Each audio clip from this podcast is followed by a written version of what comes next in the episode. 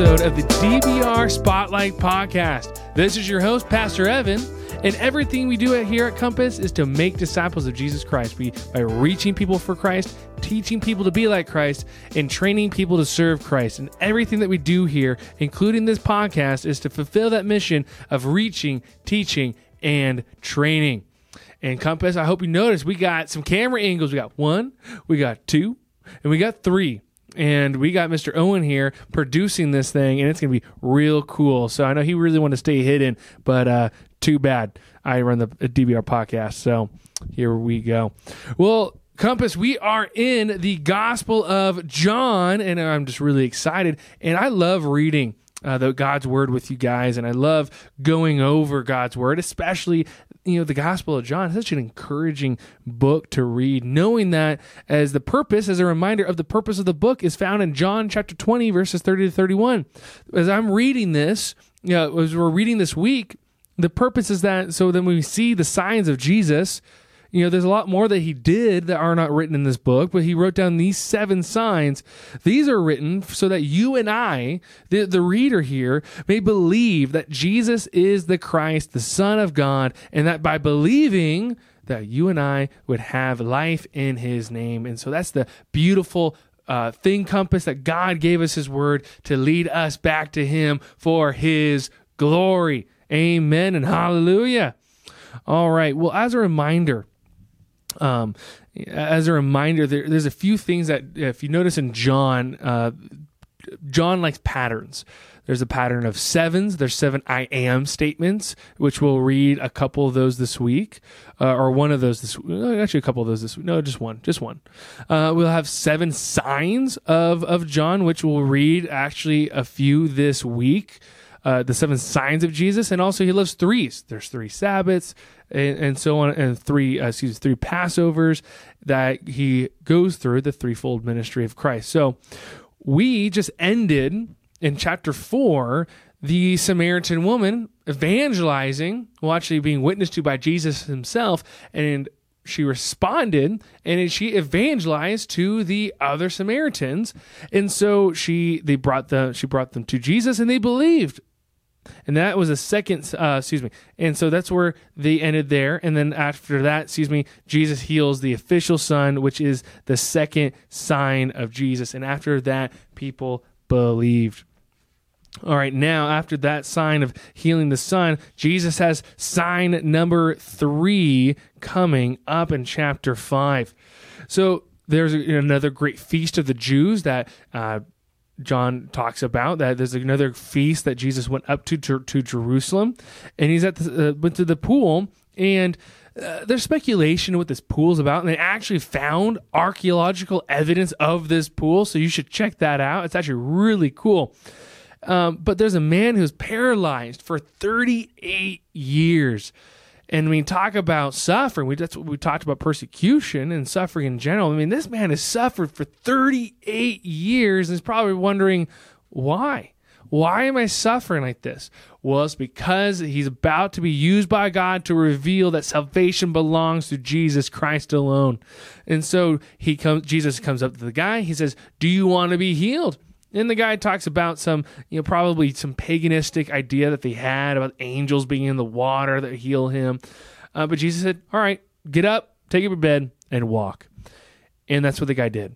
And so, one, we see the power of Jesus. The third sign that uh, that the Jesus spoke and the man healed, really revealing the authority of who Jesus is, and also that's to show that he is co- over you know the consequences of disease and sickness. And also, he did it on the Sabbath day. And so, you know, Jesus healed, but healed on the Sabbath, and the people were upset. There's some Jewish leaders that were very upset. They even said so in verse verses 10 of chapter 5. But the man just answered him in verse answered them in verse 11, "The man who healed me He's the one that said to me, "Take up your bed and walk." They're like, "Hey, it's the Sabbath. You can't pick your pick up your bed. What are you doing?" He's like, "Well, this guy told me to do it, so I don't know what you want me to do about it." And it turns out Jesus, according to the other Gospels, is Lord of the Sabbath, and so Jesus can command things on the Sabbath where they couldn't.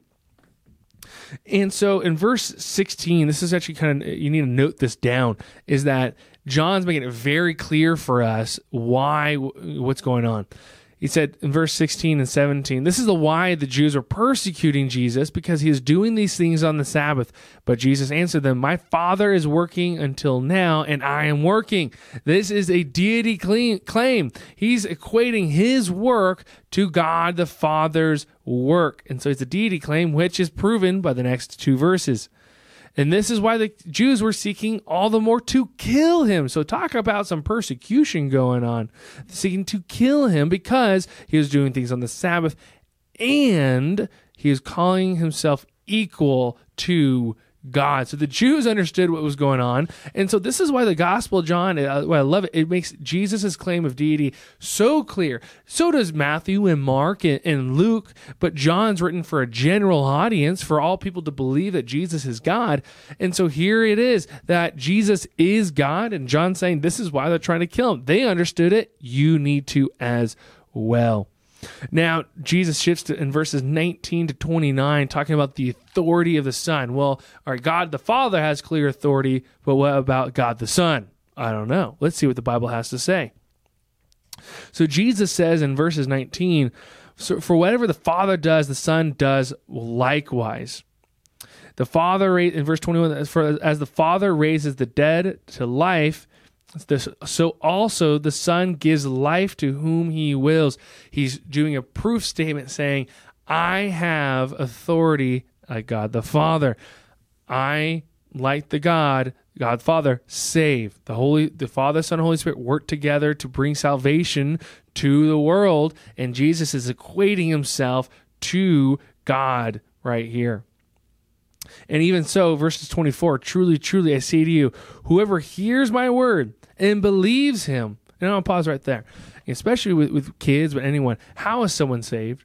By believing in Jesus, believing in his words. His words say, what is his word? What, is, what are his words that we need to believe him? That he who sent me has, uh, that whoever believes in him who has sent me has eternal life. Essentially, we need to trust Jesus, saying, God the Father sent the Son to give us eternal life. And if we trust that, not some mental assent, true trust looks like I'm going to forsake the direction I'm going and I'm going to turn to a new direction, turning from sin, turning to Christ's righteousness. I will have eternal life. And he does not come into judgment. Instead, he comes into, from death to life. And he talks about how uh, through believing in him in verses 29 we will experience the resurrection of life instead of the resurrection of judgment because surprise every single person will resurrect from the dead. There you go. But some will resurrect to life and others to judgment. And so which one are you? Are you trusting in the words of jesus or trusting in your own words? So let's continue to read on shall we? Chapter 5 so we see Jesus' humbleness as he see sees his place in the triune Godhead, seeing that I do not seek to do my will, but the will of the Him who sent me, showing that how Jesus is the perfect, you know, God man. He's the perfect man, submitting himself to the to the Father, and the perfect Son of God who submits his will to the Father. And Jesus is what we should have been we should be submitting ourselves to the Father, like John the Baptist. Like, hey, I, I, I, must decrease as He increases. Well, I need as a person to decrease for God to increase, and so I need to humble myself and seek His will. Now, verse 34 of chapter 5, that's what I love about this, is Jesus says, Jesus says this, I say these things that you, so that you may be saved. I mean, Come on here. Look at look at look how much Jesus truly loves you because the Bible tells me so. He says, "I say these things so that I can lead you to eternal life." And so what he points to is like now you you can trust me on this. Now verses 36 on He's saying this is the testimony. This is the witness. That's what the word testimony means. It was witness is that the works that I'm doing have been given to me by the Father, and they bear witness about me that the Father has sent me. So the Father has sent someone to save me. He's saying that he's trying to save me, and all the works that I'm doing, turning water into wine, healing this dude by the pool, and the future things I'm going to do is to prove that my words are true and that you can trust them. And so you need to turn to me to have life. But he dresses an elephant in the room. People standing there who saw the miracles or saw the uh, the results of the miracles still didn't believe, and this is why he said they don't believe. The reason why you don't believe is because the his voice, the Father's voice, you've never heard or form you've never seen. For you do not believe the, the one he sent. You this is verse 39. You search the scriptures because you think in them you have eternal life. You have eternal life in your own strength. But it is they that bear witness about me. The Old Testament that Jesus is referring to, and really all scriptures for us, bear witness that salvation belongs to Jesus Christ alone, and that we need to repent from our life and trust in Christ to have it, and He will give it to us because He's the one who earned it. The scriptures say, I can't earn eternal life, only God can give me eternal life. Yet, verse 40, you refuse to come to me that you may have life. Unfortunately, a lot of people refuse Christ and should break our hearts. But Jesus is here revealing the heart of why people still don't believe in him, even when he stood before them. Verse 46 to 47 For if you believe the Moses, they were saying, I believe the law. I believe the law of Moses. You're breaking the, the law of Moses. You had you healed a man on the Sabbath that, that, that breaks the law of Moses. He said, Actually, if you really believed Moses, you would have believed in me, for he wrote about me.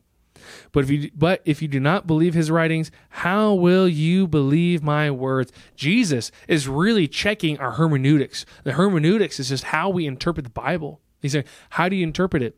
Is it to seek after God or to just get out of jail? How do I get into eternal life? How do I just avoid the consequences of my sin? How can I earn uh, my way out of hell? He's like, no, the scriptures point to one thing a complete trust in God to deliver us from our sin. And this is from the Old Testament all the way to the New. The Old Testament clearly teaches about Jesus, but yet we still need God to open our eyes and our minds to understand it. So now we shift to John chapter 6, where we have one of the few events that is recorded in all four Gospels the feeding of the 5,000.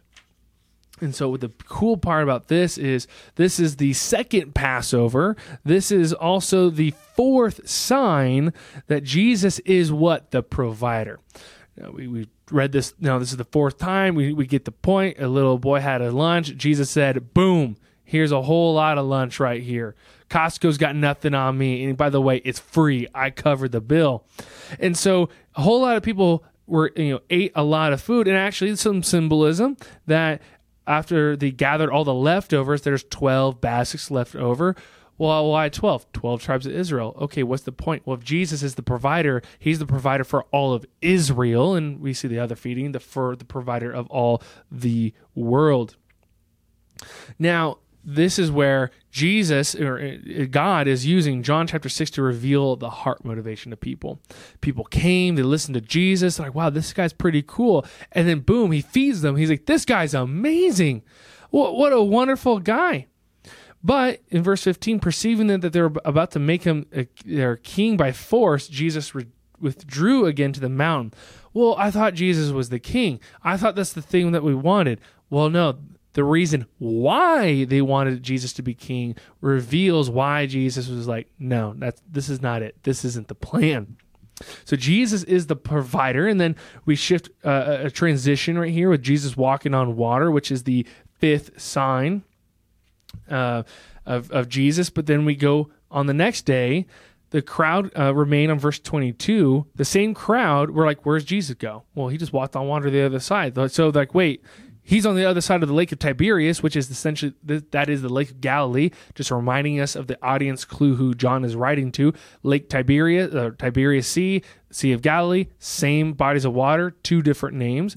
Uh, like for example, Mount McKinley and Denali. Denali is what you would call Mount McKinley, and Mount McKinley is what we call Denali. If you don't know what that is, it's the highest mountain in North America. You're welcome. Now Jesus, this is the first of the uh, I ams I am the bread of life. Essentially, what Jesus is saying, I am the provider of life. That was the point of the miracle. The point of the feeding the 5,000 was to say, I am the provider of life. But Jesus hits to the heart of the issue. The reason why these people wanted to make him king, because in verse 26, truly, truly, I say to you, you are seeking me not because you saw signs, because, but because you ate your fill of the loaves. They want the benefits of Jesus, not really to submit and follow Jesus. And so Jesus is right here trying to explain as he goes into eating his flesh and drinking his blood. Essentially, he's talking about I am the provider of life.